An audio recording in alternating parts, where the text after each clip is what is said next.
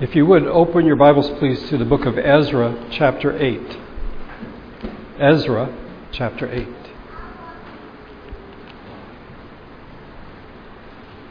As we continue our study of Ezra, we've come to the second part of the book, uh, which opens in chapter 7. It's 7 through 10, with, op- opens with the words, After these things. That is, after the completion of the temple and the dedication and the joyful Passover. But as we saw last week, the words after these things actually involves 58 years.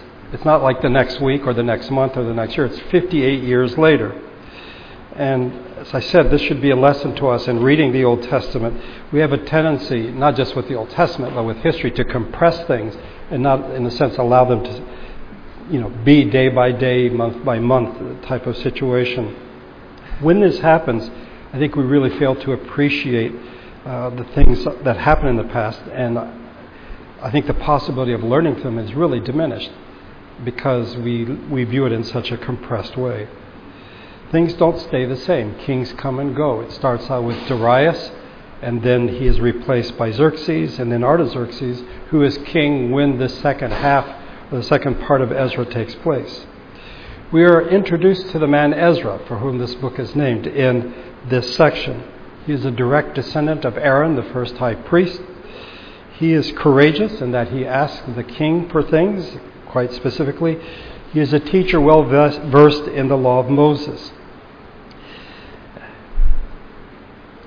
More than this, we learn that he devoted himself, he set his heart to study the law, to practice the law, and to teach the law. He's no ivory tower scholar. Uh, he has studied it, but he also keeps it and he teaches it to others. When it comes with regard to his asking the king, eh, one thing should become clear, and that is that Ezra just doesn't say, Yeah, we'd like to go to Jerusalem. He is very detailed and specific in his request, which is seen in the king's letter, because the king, his, you know, his instructions are quite detailed. And this could have only happened, I think, based on Ezra's asking. There's a certain courage involved in Ezra being so specific in his request. In the midst of this, last week we came to see that there are two aspects to reality human activity and divine activity. If you look at verses 27 and 28 uh, of chapter 7, praise be to the Lord, the God of our fathers, who has put it in the king's heart to bring honor to the house of the Lord in Jerusalem in this way and who has extended his good favor to me before the king and his advisers and all the king's powerful officials. Because the hand of the Lord my God was on me, I took courage and gathered leading men from, from Israel to go up with me. So we find Ezra asking, we find the king giving. He gives him a decree that he should go up to Jerusalem. He gives extensive financial aid, economic aid for the sacrificial system. And the Lord's hand is on Ezra. So it isn't just Ezra doing and the king doing. It isn't just human activity, there's also the divine aspect as well. Ezra says, Listen, the only reason I had the courage to ask the king is because the hand of the Lord was on me. By the way, we read that three different times. So Ezra organizes, it's not a pilgrimage, it's a journey from Babylon to Jerusalem, about 900 miles. It will take them four months to make this journey. They gather at the Ahava Canal, probably near Babylon, and Ezra discovers there are no Levites among them, which would really hamper the purpose of their going back to Jerusalem. He sends out men to recruit Levites, and they find 38 Levites and 220 temple servants who join them. Before they leave, Ezra proclaims a fast to ask the Lord for a safe journey, literally a straight road. One writer put it faith in God is an adventure. We should not presume safety. Ezra looks to the Lord for this. He doesn't say, Listen, I'm special. I'm a direct descendant of Aaron. Uh, God has put his hand on me. I'm going to be okay. He, in fact, calls for a fast. And he calls on the people to humble themselves before the Lord. There's no presumption that they will arrive safely. There's no assumption that because they are special, nothing bad can happen to them. Ezra doesn't want there to be human help, that is, soldiers and horsemen, because he had told the king, listen, God will take care of us, and then it would be kind of strange to then ask for help.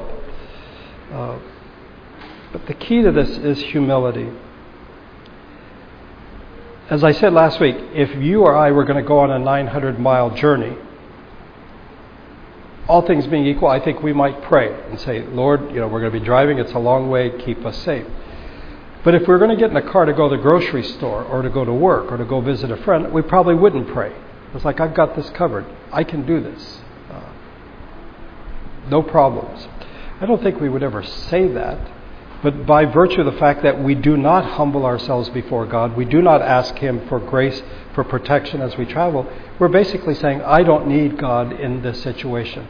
I'm okay. Ezra's humility, I think, is so instructive. Um, and, and we should really take it to heart. Then we are told in verses 31 and 32 the hand of our God was on us, and he protected us from our enemies and bandits along the way. So we arrived in Jerusalem, where we rested three days. Now, we should not take Ezra's example as a guarantee that every time I pray, when I get in the car, I will arrive at my destination safely. Um, or that if I humble and myself, if I fast before God, I will arrive at my destination safely.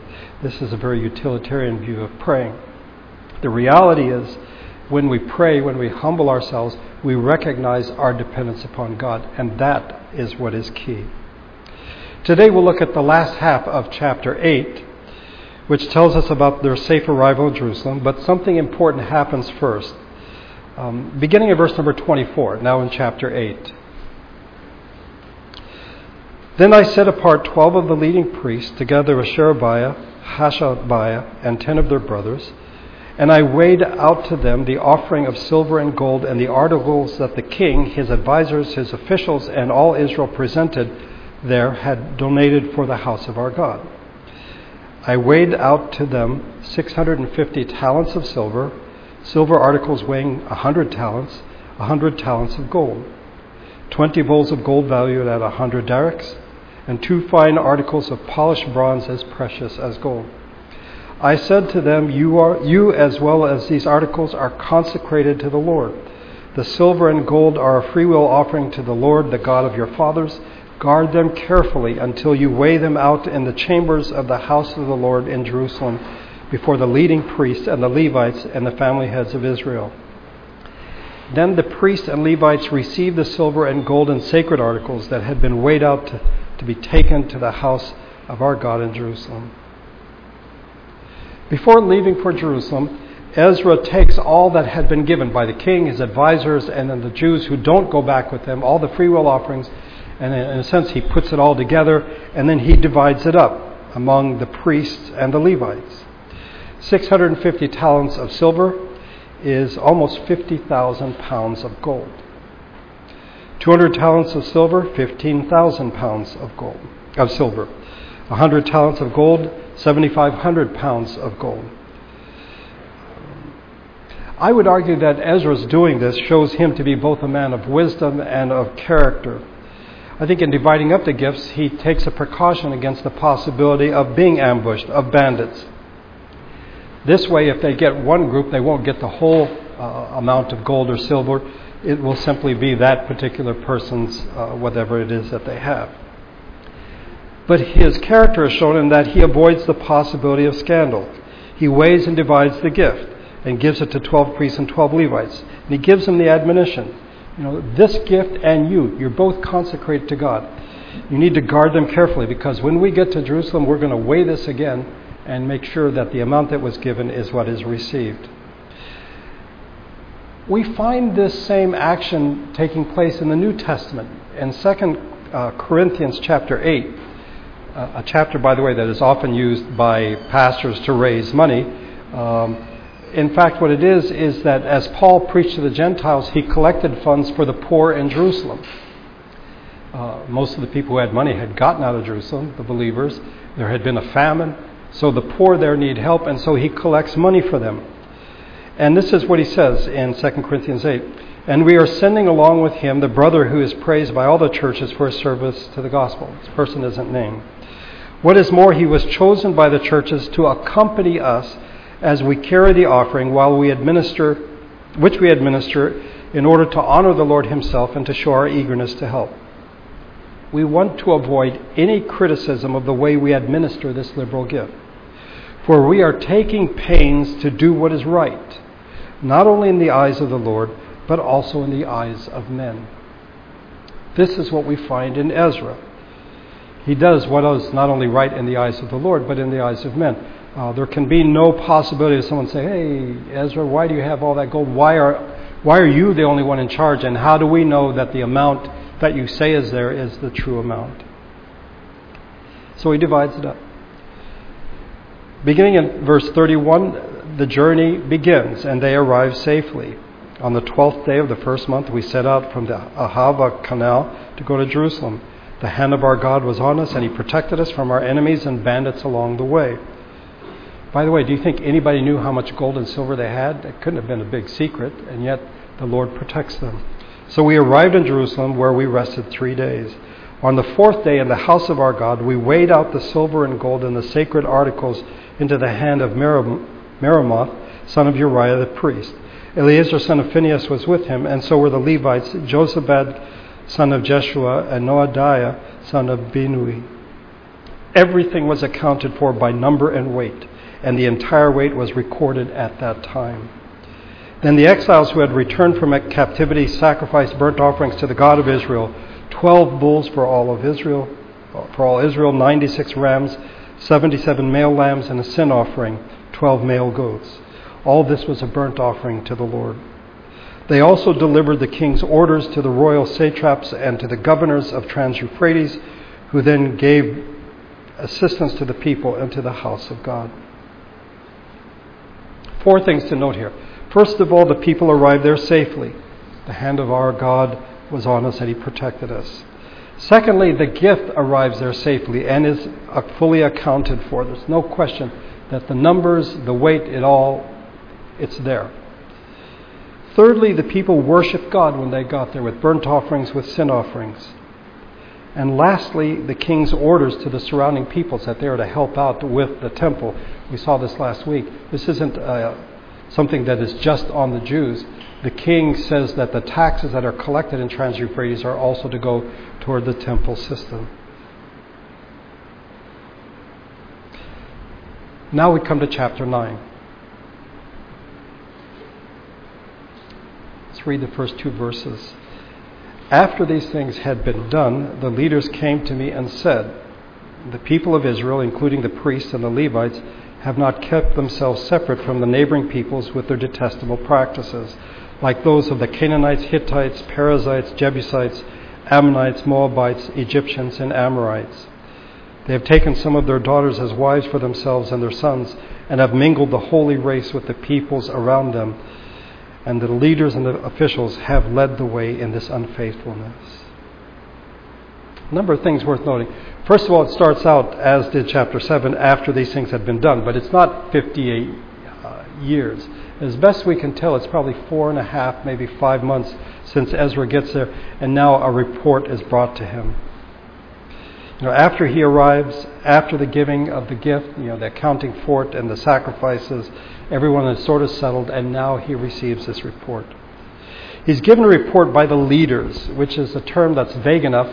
Some translations have princes, which make them political, but uh, I think they could have been uh, religious leadership, political leadership, social leadership. Just the leading figures in the community come to them.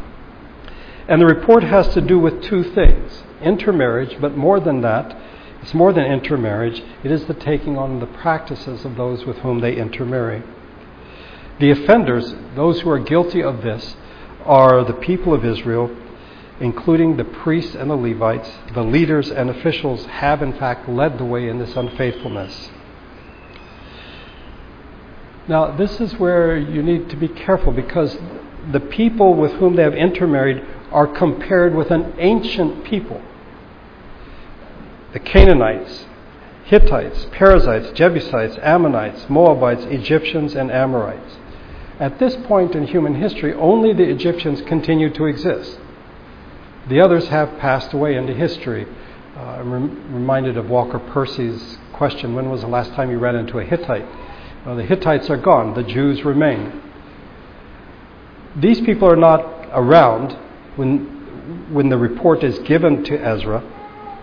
So, why are they mentioned?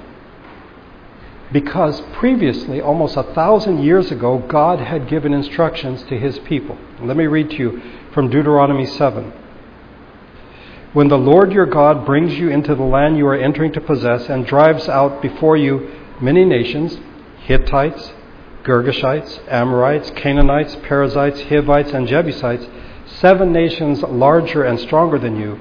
And when the Lord your God has delivered them over to you and you have defeated them, then you must destroy them totally. Make no treaty with them and show them no mercy. Do not intermarry with them. Do not give your daughters to their sons or take their daughters for your sons, for they will turn your sons away from following me to serve other gods. And the Lord's anger will burn against you and will quickly destroy you. This is what you are to do to them break down their altars, smash their sacred stones, cut down their Asherah poles, and burn their idols in the fire. For you are a people holy to the Lord your God. The Lord your God has chosen you out of all the peoples on the face of the earth to be his people, his treasured possession. If you know anything about Deuteronomy, it is the second, it is a sort of a recapitulation of the law. These instructions were actually given earlier in Exodus 34. Obey what I command you today.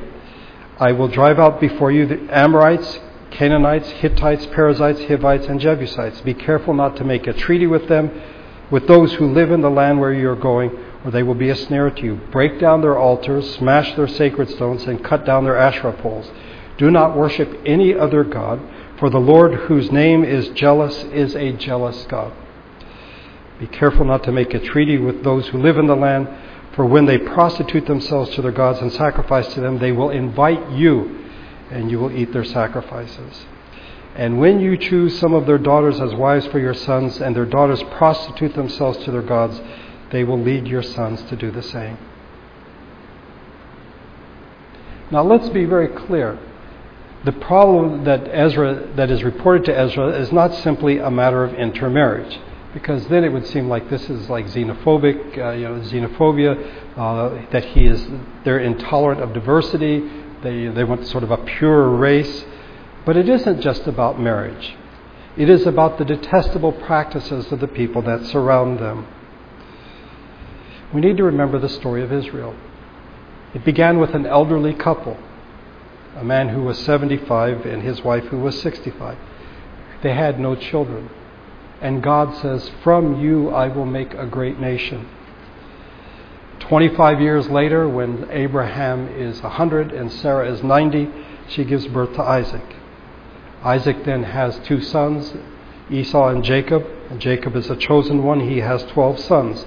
They go to Egypt in a time of famine, and more than 400 years later, the Israelites who had been enslaved by the Egyptians are delivered miraculously by the power of God.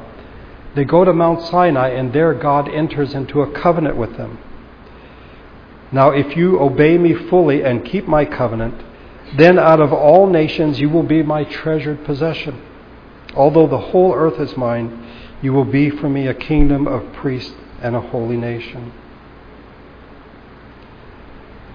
You know, you think of the gift, all that gold and silver, and Ezra said, you know, this is consecrated to God, but so are you. This is what God said when He called Israel to be His people. Now, a covenant involves terms. It's a contract. There are certain, you know, this is what you're supposed to do, this is what you're not supposed to do. And what they are not supposed to do, as God's chosen people, as His treasure, is to intermarry with people whose practices are detestable to God. And yet we find time after time after time Israel breaks this part of the covenant. As early as the book of Judges, they hadn't fully conquered the land yet. The Israelites lived among the Canaanites, Hittites, Amorites, Perizzites, Hivites, and Jebusites. There are those names again.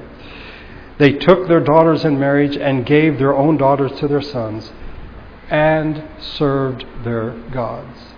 It isn't simply a question of intermarriage. The issue is serving false gods. The report is made to Ezra because it was due to idolatry and following the practices of their pagan neighbors that the temple was destroyed 80 years earlier, that Jerusalem was destroyed, that Judah went into exile. And it's happening all over again. What is the saying? It's deja vu all over again. This is. This, can't be happening again. the wisest and one of the greatest kings of Israel, Solomon, married foreign women, and in, his the latter years of his life, basically lived as a pagan. He worshipped false gods, and now it's happening all over again. What is Ezra's reaction? Verses 3, 4, and 5. When I heard this, I tore my tunic and cloak pulled hair from my head and beard and sat down appalled. Then everyone who trembled at the words of the God of Israel gathered around me because of this unfaithfulness of the exiles. And I sat there appalled until the evening sacrifice. Then at the evening sacrifice I rose from my self abasement, and with my tunic and cloak torn, fell on my knees with my hands spread out to the Lord my God while Ezra's reactions may seem very strange and foreign to us, I think we get it. That this is a profound expression of the deep sorrow that he felt. Um,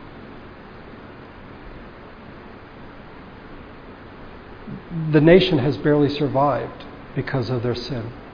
And the small group that has remained, we'll see in a minute, the remnant, it's happening there too. I mean, when you go from big to small, because of sin, and then you have small, and then there's sin. Where do you go from there? Like really, really, really small? I mean, what is going to happen to those who are God's people? He tears his clothing, he pulls out his hair and his beard, he sits down appalled. The word appalled appears several times. But he is not alone in this. I think that's worth noting. Then everyone who trembled at the words of the God of Israel gathered around me because of the unfaithfulness of the exiles. Those who join him are those who tremble at the words of the God of Israel. That is to say, they took the word of God seriously. And the thought occurs to me do we? Do we tremble at the word of God? I think oftentimes we don't read Scripture as we should because we're like, oh, I know this. I've read this before. There's no sense of Isaiah in the temple or Ezra here uh, of trembling before the words of God. The unfaithfulness of the people leads to his actions. But you will notice that they are still called exiles. See, I would argue that this isn't the group that came with Ezra, because they just got there, okay? These are the people who came 70 years before. They've been there for two generations. And yet they're still called exiles. They were in Babylon, they were taken out of the promised land, out of the Holy Land, and now they've come back, but they're still called exiles. I find that really interesting. We've talked about this before, but in reality, when Jesus comes on the scene, the Jews still see themselves as being in exile, and Jesus comes to lead them out of exile. This is the first group, the ones that built the temple. I mean, you would, I think second and third generations would almost see them as heroic. Look at these, these are the guys who built the second temple. And now, all these years later, they're doing the same thing that others had done that had led to God's judgment on them. What does Ezra do? He falls on his knees with his hands spread out to the Lord my God, beginning in verse 6, and prayed. Oh my God, I am too ashamed and disgraced to lift up my face to you, my God, because our sins are higher than our heads and our guilt has reached to the heavens. From the days of our forefathers until now, our guilt has been great.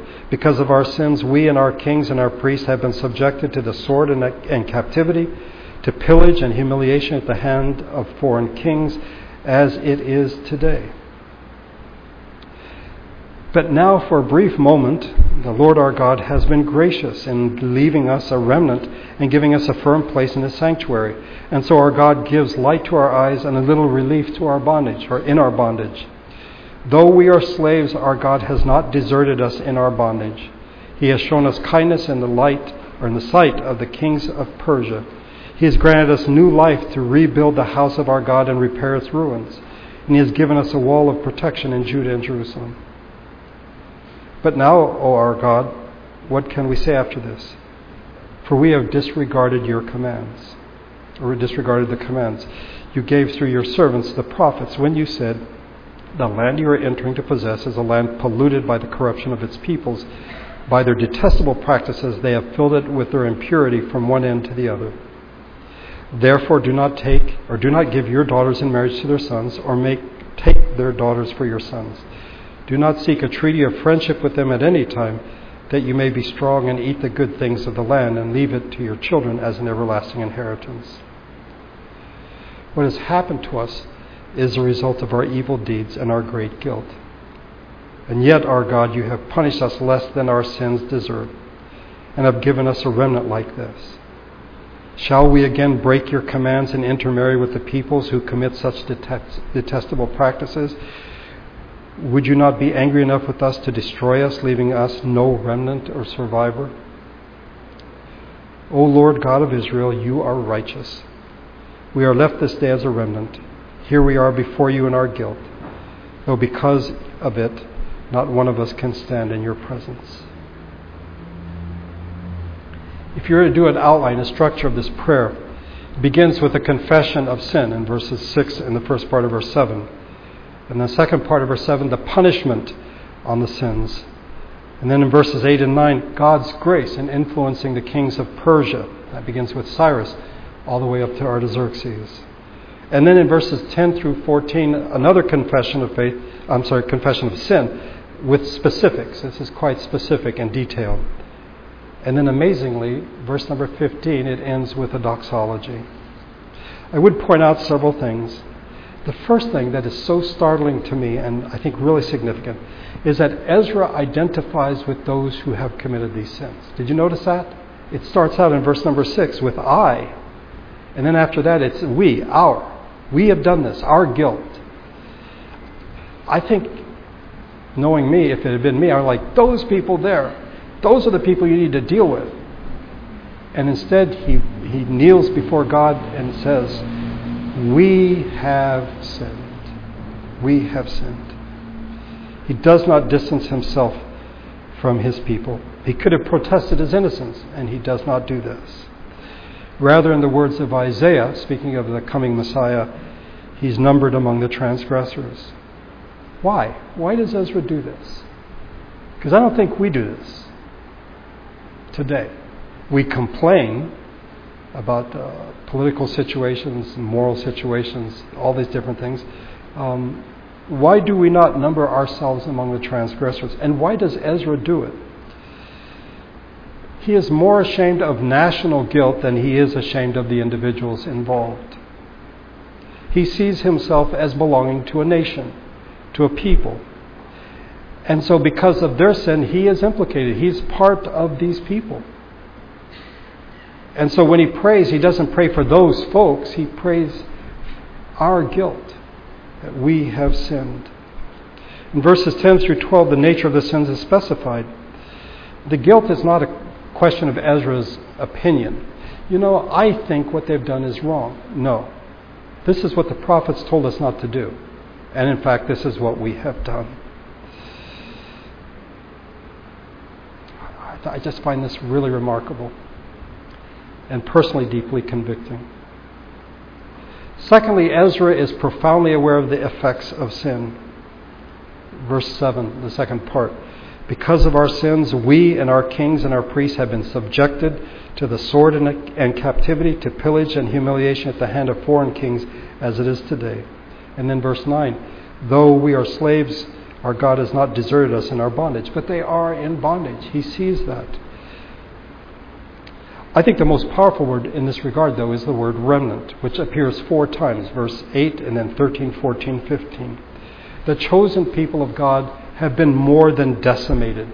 They are a fraction of what they once were. They are a shadow of what they once were. Why? Because they disobeyed God. They went from being the people of God, they're still the people of God, but now they're a remnant. Just a small part has been left. Um, Rosa could tell you more about this, but when you use material and you have stuff at the end, it's often known as the remnant. It's the part at the end. Not always very valuable, it's just what's left over. Ezra's like, we're a remnant. That's all that's left. All the good part's gone because of our sin. Only a remnant has been left. But then, thirdly, Ezra is profoundly aware of the grace of God. Verse 8 but now, for a brief moment, the Lord our God has been gracious and leaving us a remnant.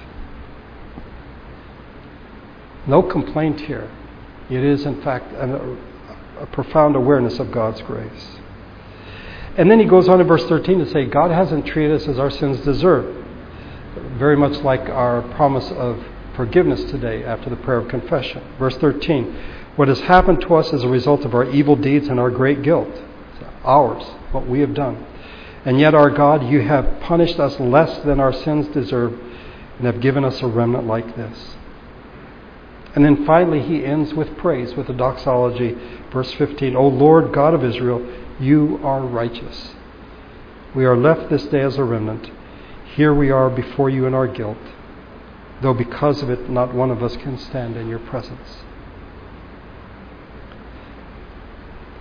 This, this scenario, this situation here is, I think, reminiscent of something that happened like way, way at the beginning of the covenant when Moses went up on Mount Sinai and he was there 40 days and 40 nights, and the people like, we think he's dead. And so they had Aaron make a golden calf, and God was furious with them. Um, this is from Exodus 32. I have seen these people, the Lord said to Moses. They are a stiff necked people, stubborn. Now leave me alone so that, in my, so that my anger may burn against them and I may destroy them. Then I will make you into a great nation. In other words, let's, let's, let's do a do over. I'm going to just kill all these people. And Moses, God could in fact have started a new nation of Israel through Moses, and the promise still been fulfilled. It would have been Abraham, Isaac, Jacob, Moses. But Moses sought the favor of the Lord his God. O Lord, he said, why should your anger burn against your people, whom you brought out of Egypt with great power and a mighty hand? Why should the Egyptians say, It was with evil intent that he brought them out to kill them in the mountains and to wipe them off the face of the earth? Turn from your fierce anger, relent, and do not bring disaster on your people. Remember your servants, Abraham, Isaac, and Israel, to whom you swore by your own self. I will make your descendants as numerous as the stars in the sky and I will give your descendants all this land I promised them, and it will be their inheritance forever. Moses argued with God and said, basically, if you destroy these people, no question they deserve it, but if you destroy them, your name will suffer. People say, oh, the reason that God brought them out with a mighty hand was so that he could wipe them out. Israel would be destroyed. Ezra does not do this he does not follow what we hear from Moses. His prayer is a naked confession, no excuses, and no request. There's no pressure like Moses. God, if you if you destroy these people, you know this is not going to be good. Ezra simply lays it out before God and says, "We have sinned." It is really quite remarkable, and I think has much to teach us. What happens after that, the Lord willing, we will see next Sunday. But let's, let's before we stop, let's try to put this in perspective. Imagine, if the Lord does not return, where will we be in 50 year, 58 years? I won't be here. Some of you will still be around. I don't mean necessarily in this building, but on the planet. Your children will be. But will they still be walking in the ways of the Lord? 58 years is a long time.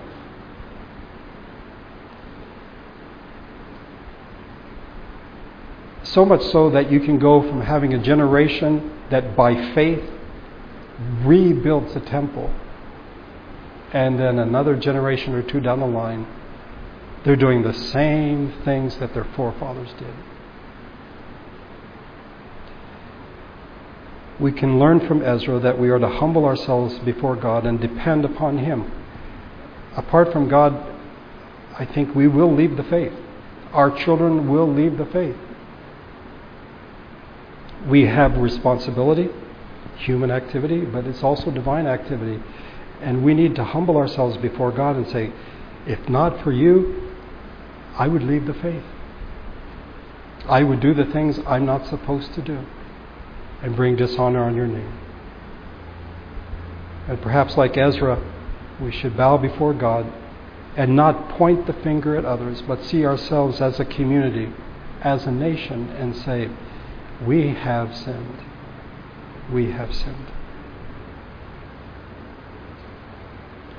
Ezra's an amazing man, and we'll see this, the Lord willing, when we study Nehemiah, because when he hears about this, he pulls out his hair and his beard. When Nehemiah hears about this, he goes over to the people who have intermarried and he pulls out their hair. He pulls out their beard. Not Ezra. Here's a priest who knows the law of God. And he stands numbered with the sinners, with the transgressors. And he confesses sin before God. Let's pray together.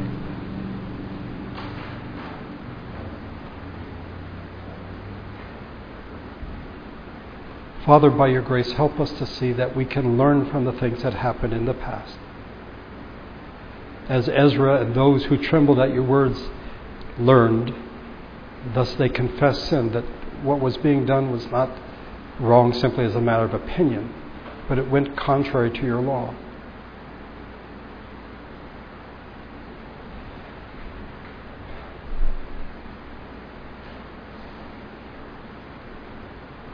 Oftentimes much is made of the state of our nation, the state of the church. And it is very tempting, more often than not, to separate ourselves, to point the finger at those people, us versus them. I thank you for this humble priest, this scholar, who doesn't separate himself, who is numbered with the transgressors and confesses sin.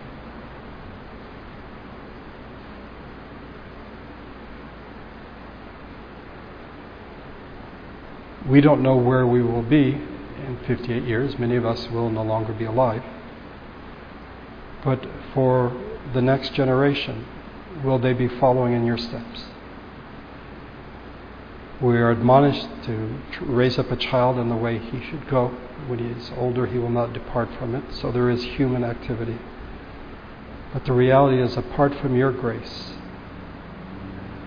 we will not continue in the faith. Our children will not continue in the faith. Our grandchildren will not.